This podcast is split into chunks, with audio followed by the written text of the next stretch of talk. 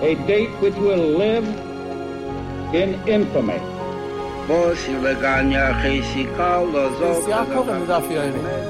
of those projects, initiatives, got off the ground because of the Guerrero. The 11 Olympic team members slain in West Germany. The Olympic Games. Zugerecht waren Brüder in Amerika. Schon tausend Schabbos, er es ist getan. Out of the 24 who were killed were Americans who had come to learn in Hebron. I say one million Jewish children who were made to be cut loose.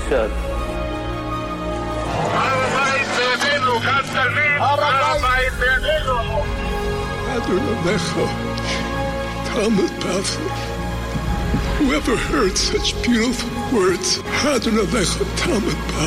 it is never too little, it is never too late, and it is never enough. Jewish History Soundbites, bringing alive the world of our glorious past.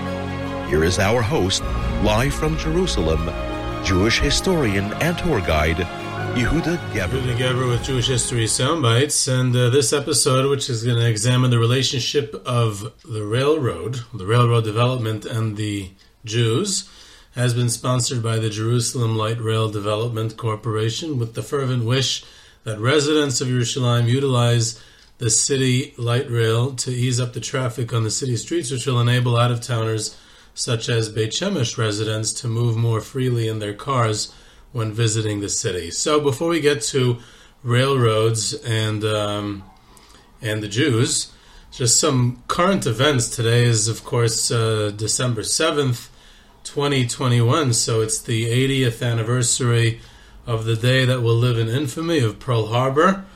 Um, and this is just some World War II uh, related uh, uh news items on this uh, commemorative day. First of all, just reading up on Pearl Harbor, just noticed the. Uh, I don't know if anyone else noticed the funny names of of U.S. Navy admirals. Uh, the one who was in charge of Pearl Harbor on the day of, of uh, on December seventh, nineteen forty one, was was Admiral Husband Kimmel. Always wondered, like, what his wife his wife would call him husband or there's my husband husband. It just you know it's kind of funny uh, uh, Raymond Spruance, admiral, one of the most famous admirals in U.S. naval history. Just uh, interesting names. And not that the non-Navy names was much better. The White House press secretary who announced the attack to the American people, um, not that much later uh, than after the attack happened, his ironically his name was Stephen Early, so he wasn't late for the announcement. Um, but but the in the news you had uh, uh, first of all the, the, death of Bob Dole, who was a, World War II hero in, in Italy. He got injured and everything, so he was a World War II hero, but later famous as a Republican presidential candidate. And what I found fascinating was that when I was a little kid growing up, he was considered the oldest presidential candidate at the time, and that was like 25 years ago. So uh, so that's that's uh, one historical note. Another one is the death of Edward Shames, the last member of the band of brothers of Easy Company, 506th Regiment of the 101st Airborne Division, who was an officer in the in, in the air, in the 101st Airborne by battlefield commission. He didn't go to uh, uh you know, didn't go to didn't go to school to become an officer. Battlefield commission after D Day, and most importantly, he was a Jew. His parents were immigrants from Russia. He grew up in Virginia, and of course, um, the Band of Brothers was immortalized first by Stephen Ambrose in his book, and then by Steven Spielberg in the Band of Brothers TV series, the parachute drop on D Day until after till the end of the war through the Market Garden and, and Bastogne and uh, the, the Battle of the Bulge. Uh, so Edward Shames participated in the liberation of the Kaufering subcamp of Dachau. And then when Easy Company went into Hitler's headquarters at the Eagle's Nest at the end of the war, so this officer, Jewish officer, Edward Shames, he took a few bottles of cognac, which were marked for the Führer's use only and he brings it back to the United States, and he went on to serve it as a l'chaim by his son's bar mitzvah years later, which is, I don't know, I found to be the most incredible story ever. So, moving back to the railroads, uh, the railroads come to Eastern Europe in the 1800s.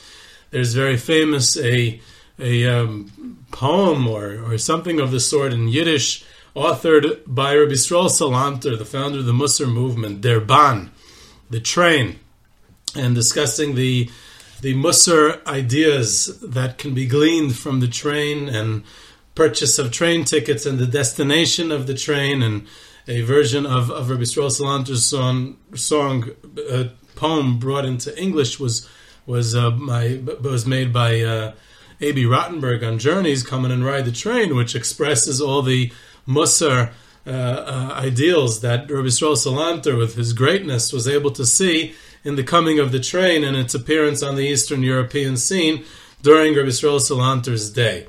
So that that is a, a prominent uh, historical story of Jewish life in the 19th century, and it took someone like Rabbi Yisroel Salanter to be able to get a Musar idea out of it, but it's in its broader historical consequences.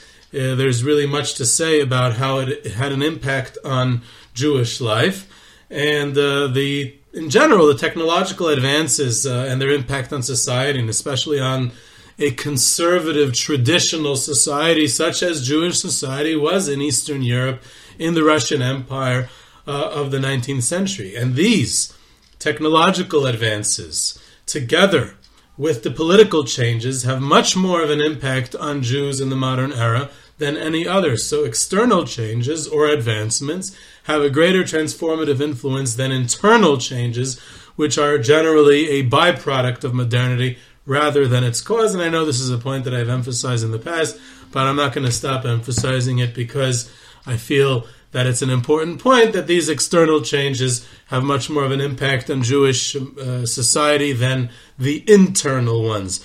So the railroad was was the internet of its day. It was a huge technological advancement which was unavoidable and a harbinger of modernity and caused far-reaching social consequences on society at large. So the the challenge that it that it brought, and the opportunity and the challenge that it brought was very similar to many other uh, technological advances that have been seen throughout history. So this triangle of technological advancement, industrial revolution, and changing economic patterns, which was the the rise of capitalism. This was the force which drove the rise of capitalism and was closely related to the political changes of the 19th century as well.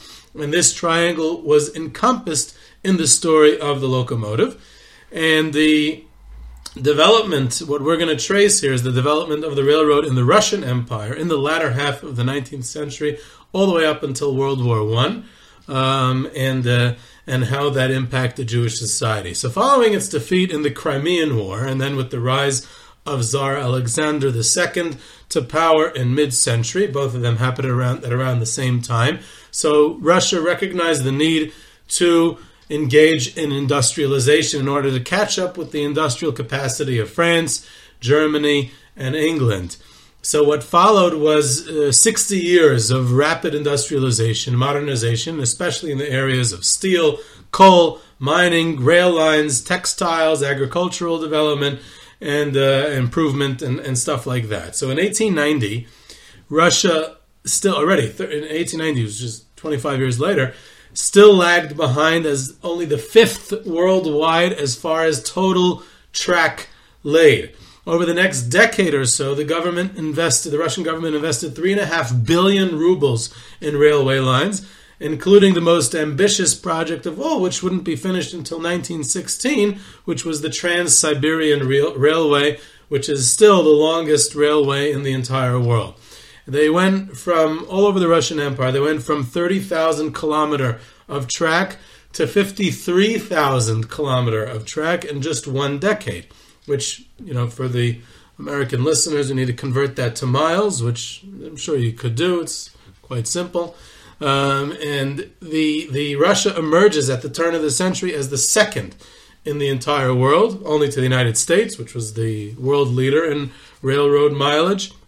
Um, But if we go a, a bit further back, the transformation is even more impressive. In 1866, there was only 5,000 kilometer of rail lines in the entire Russia. By 1900, like I said, there was 53,000. That's a 10 times uh, amount, a growth uh, in just a span of 35 years, which is a formidable achievement. Achievement. And much of these rail lines were in the western and southern parts of the empire, which was the areas which were densely populated by the Jews of the Pale of Settlement and even outside of the Pale.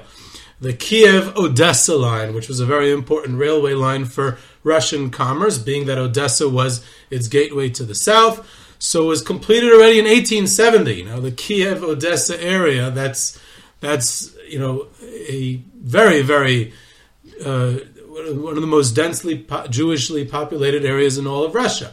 Uh, by the turn of the century, the southwestern areas of Russia, where the largest concentration of Jews were, was a crisscross of rail lines. In fact, by that time, from any sizable city in the Pale or Poland, one can easily reach anywhere in Russia and beyond Russian borders. It was not far, it was cheap, and it was efficient.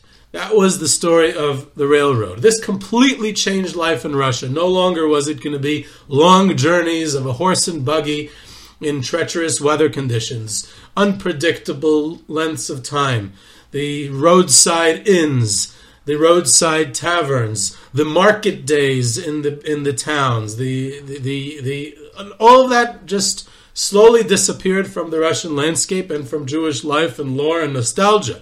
No longer was one somewhat caught, up, caught off from society, safely ensoned in their little shtetl or their district. Now everything was close by, and that completely changed Jewish life. And I want to uh, bring it out with a anecdote, which is always a more exciting way to to bring these points out about the Trisker Rebbe and the Trisker Hasidic dynasties. The Trisk is a Hasidic dynasty that developed in the 19th century. It's a branch of Chernobyl and the Ravrom Tversky of Trisk was the son, was one of the many sons of the Chernobyl Magid, or Batal of Chernobyl, and he establishes his court in Trisk, in Volyn, in, in part of that, that part of Russia. That, was the easternmost court of the Chernobyl dynasty, and it was, of course, a regal one, like most of the other ones. And he was in turn succeeded in Trisk uh, by his youngest son, Rabbi Yaakov Aryeh Leib Tversky, when he passed away. Uh, when the eastbound tracks, railroad tracks from Kiev to Poland were being laid in the la- la- latter decades of the 19th century, the rail line was supposed to go through Trisk. So the Trisker Rebbe was concerned about this encroachment of modernity on this sleepy little shtetl and the ramifications that it would cause both to the court of Trisk and to traditional Jewish life. So the Trisker Rebbe used his considerable clout to prevent the train station from being built in the town. Instead, it went nearby. It passed through Kovel, which is right nearby. It's, it's a few minutes away. So it went through Kovel instead of Trisk. Of course, the forces of modernity could not be stopped, nor, we can argue, or I can argue, uh, nor could it have been anticipated by the Rebbe or by anyone else for that matter. So it's hard to quantify what the impact of, of, of the, the, railroad would have been at that time to see into the future about what the transformative impact it's going to have. So, you know, it could be argued that no one could really anticipate what was about to happen over the next decade, over the coming decades. So, oh, what happened over those coming decades was due to the train station and to its new position on the new lines of commerce because of the railroad. Kovel develops into as a community, as a town, commerce, and the community grew and flourished. Trisk, on the other hand, lags behind, and the grinding poverty became its lot, so similar to so many other small shtetls of the Pale of Settlement around the turn of the century. Many in those little shtetls, including Trisk, migrated to larger towns and cities seeking economic opportunity, while others emigrated entirely out of Russia, seeking their fortunes on the other side of the ocean. So the Jewish community of Trisk struggles and its population shrinks until finally in 1907, Rabbi Yaakov Aryeh Leib Tversky, the Trisker Rebbe, what does he do? He moves himself and his entire Hasidic court and transfers it to, drum roll please, to Kovel. In other words, he leaves Trisk and moves to Kovel, the place where the train station was. So the reality of what the railroad did and what it brought and what it caused becomes apparent with this quaint little narrative. Uh, this story is important for two reasons. Number one, it's a microcosm of much of the influence of the railroad on Jewish life. Uh, and also, it's because it's so similar to many of the technological advancements and their inevitable impact on traditional life, both throughout history as well in contem- as well as in contemporary uh, Jewish society and general society. This impact, the societal impact, and especially Jewish societal impact, in the in many different ways. Both, first of all, economic changes. It's probably the most uh, visible impact about how the uh, feudal structure of, of, of, agricultural structure and Jews being as agents and tavern owners and uh, roadside inn owners and agents of, of, of the aristocracy. In other words, since what they had been since medieval times, um, that that entire economy pretty much disappears with the Industrial Revolution and the advent of the railroad and the changing modes of commerce and the rise of capitalism and factories and, and stuff like that. So the railroad is just one piece of that puzzle, but it plays it plays a role. Um, so the economic changes are the most. Many Jews utilize the opportunity that the railroad bring. In fact, because the railroad was a new industry, it, uh, many Jews availed themselves of the opportunity to engage the industry because there was no guilds, there was nothing barring Jews from entry, unlike so many other other areas of the economy. And many uh, many Jews made lots of money uh, being uh, investing in railroads and initiating railroad projects and becoming uh, tycoons because of uh, becoming the I guess we could call them the Vanderbilts of, of Russia. Uh, by the way, Jews were involved in in developing um, um, the railroads all over Europe. It was the Rothschilds and and the Führers, I believe, in, in France and in Russia was the Polyakovs and, and a bunch of other prominent families who were the railroad magnates uh, who developed uh, Russian railroads. Uh, unless when it was the government itself who got directly involved, but still many times it would be Jewish uh, bankers who would finance the projects. But that's on the economic side of things. Uh, the next point is the religious uh, changes, the modernization, uh, and the cultural changes that take place because of the advent of the railroad and what it brings to society and how it connects everyone. Uh, is weakens weakens religious life. The kehila structure completely implodes because the kehila structure was not able to sustain itself with this with these changes because they were no longer an isolated Kehila. Everyone was connected. Everyone can go anywhere where they want. They can move and change, and the uh, railroad enabled that. And this is closely related to the next point, which is urbanization. Um, once once the railroad uh, allows for urbanization and, and encourages it, because the cities and towns on the railroad line are developing, and people are leaving the smaller shtetls, which are outside of the rail lines, and moving to the larger towns and larger cities where there's more economic opportunity, where the new factories are. They can also get there easier because of the railroads. So urbanization and the implosion of the Kehila structure are closely related to railroad development.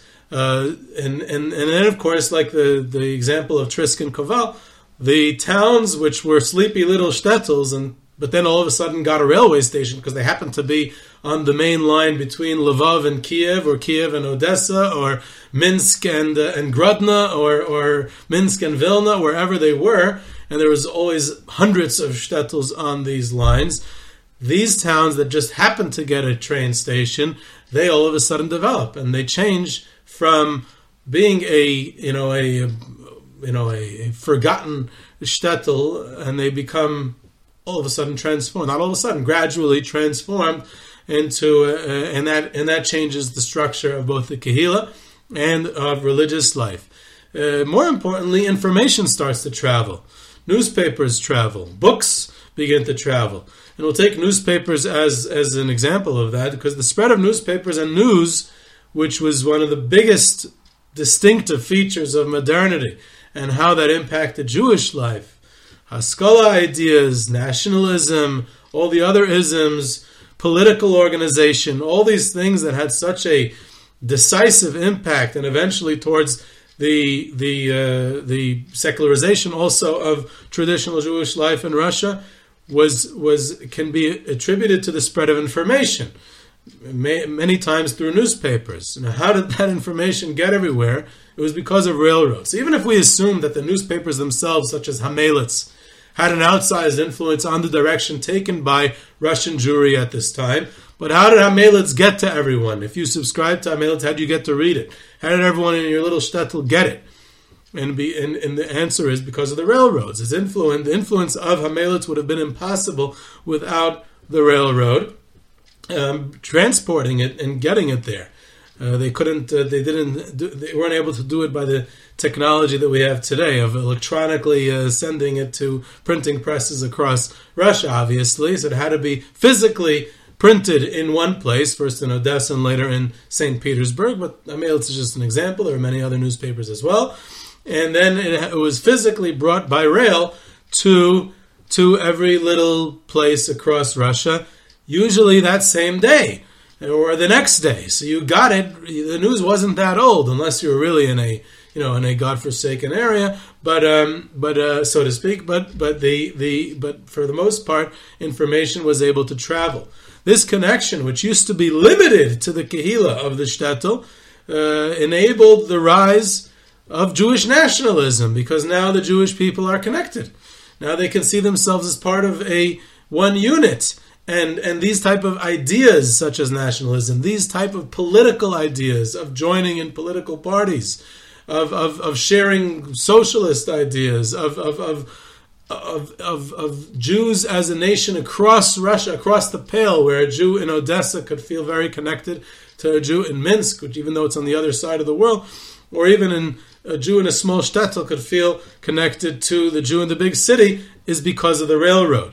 Um, so the possibility of Jewish identity changing and it not being tradition based was now possible because of the railroad, incredibly enough. People were able to travel, people were able to explore, people who are distant can be connected. Um, these are all these are all uh, uh, changes that happen because of the transportation became so much easier. Uh, I mentioned one effect that it had on the Hasidic movement with the example from Trisk, but uh, beyond that, um, it, it, just to, to, again to see see the Hasidic movement as a whole, uh, the both the detrimental effects of modernity um, that it has, but also how it changes the patterns of pilgrimage to the tzaddik. It's not uh, taking off a month of work and then going in the mud and the snow and going at the Balagala and stopping along the way at the inn and having a l'chaim with a bunch of other chassidim and it like a whole nasiya of going to the Rebbe. Now it's simply a train ride away. It becomes much more effective, becomes much easier, but it also changes the experience. Even more than that, we can. I heard this. I, once uh, heard this uh, directly from uh, Professor Marcin Wodziński, how he showed how uh, by analyzing a collection of kvitlach, uh, which uh, had included in it the address, the the town of origin of the one who submitted the kvittel, and he took all that information and basically electronically threw it onto a map of of Eastern Europe, and what he was able to show was that the influence of a tzaddik was based on railroad lines. In other words, towns that were not that were close by to the residence, the city of residence of where this particular tzaddik uh, lived, um, had very negligible uh, amounts of kvitlach submitted to the Rebbe, while many distant towns um, from this tzaddik had submitted kvitlach to this Rebbe, and the reason was because they were on the rail line. Those towns were on the rail line. So the influence of a particular Rebbe or Tzaddik or dynasty can also be traced along railroad lines, which is incredible. Um, so the, that, that also is, is, is related to the spread of Hasidus in the later part of the 19th century when it was still significantly spreading across Galicia and across other parts of Eastern Europe. Uh, another interesting side effect of the railroad was the spread of anti Semitism, also a result of the railroad. Both in a technical sense, it was easier to spread. Sometimes a local pogrom would stay local because no one else would hear about it. The instigators were able to move from station to station. The pogroms of 1881, it has been proven, it's documented, about how it spread along rail lines. And later on, the pogroms at the beginning of the 20th century were enabled by its spread along the railroad lines, and the towns along the railroad lines became victims of the pogrom, and it grows exponentially that way. That's one as- aspect of anti Semitism and how it's able to spread further because of the railroad, but also the prominent role that Jews play in railroad development, both in Western Europe, like I mentioned, in France, particularly in France, but also in Russia. Um, and uh, and that and that becomes a, a target of anti-Semitism. How they're ruling over the industry and making money off the industry, and uh, tropes that unfortunately we're very familiar with throughout history.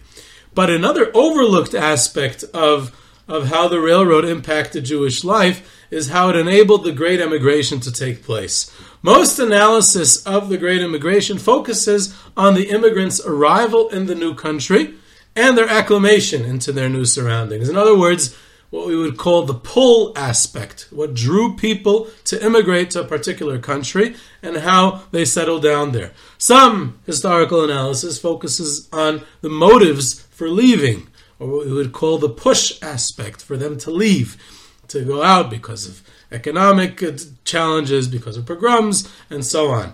Uh, almost never mentioned, however, is the developments which enabled the great immigration to take place. In other words, the enabling aspect. And there are quite a few of these, but transportation was definitely one of them. Uh, so the railroad and the steamboat, and, uh, the, the, transatlantic uh, transportation, played a crucial role in the story of the great immigration. Most importantly, uh, they enable, enables immigration, the, the, the, prices go down, the cost of, of, of immigrating co- goes down, the distance uh, of of being able to immigrate uh, goes you know, all of a sudden the distance isn't so far anymore. It seems feasible. It seems like something that mo- it, it becomes possible for most Jews living in the Pale to be able to do. Um, international travel all of a sudden becomes a reality, even for your average um, your average Jew, average person. And uh, you know, train tickets, for instance, trains to the border to the Russian border ranged from a ruble and a half for towns which were not far from the border, uh, or 13 rubles for the more distant ones. So at most it would be 13 rubles, which is not a very significant amount, even for someone who is quite poor. And this incredible drop in price, and of course, on the time actually spent traveling, suddenly made immigration a uh, realistic option for large swaths of the population and if it had been an unachievable dream until then, it was now uh, now seemed possible. So the first intrepid migrants they trailblazed the path for the increasing stream, which was to follow, and this uh, enabled the the great immigration to happen. So in all these aspects, the the railroad has a transformative effect on Jewish society in Russia, and it would never be the same uh, once the railroad became the common means of transport, mode of transportation. So here we have a, in summary, a, a technological advancement that has nothing to do with any particular political ideology. It has nothing to do directly with any specific religious ideology. And yet, the railroad plays its own modest role in modernization, in presenting as both a challenge and opportunity uh, to Jewish society in Russia, which has to be uh, dealt with as the 19th century and early 20th century uh, progresses. So this was Yehuda Geberer with Jewish History Soundbites. You can reach me at yehuda at yehudageberer.com for questions, comments, sources, tours, trips, sponsorships, and lectures. You can subscribe to Jewish History Soundbites on, at pod, on Podbean or your favorite podcast platform. Follow us on Twitter at JSoundbites, and I hope you enjoyed.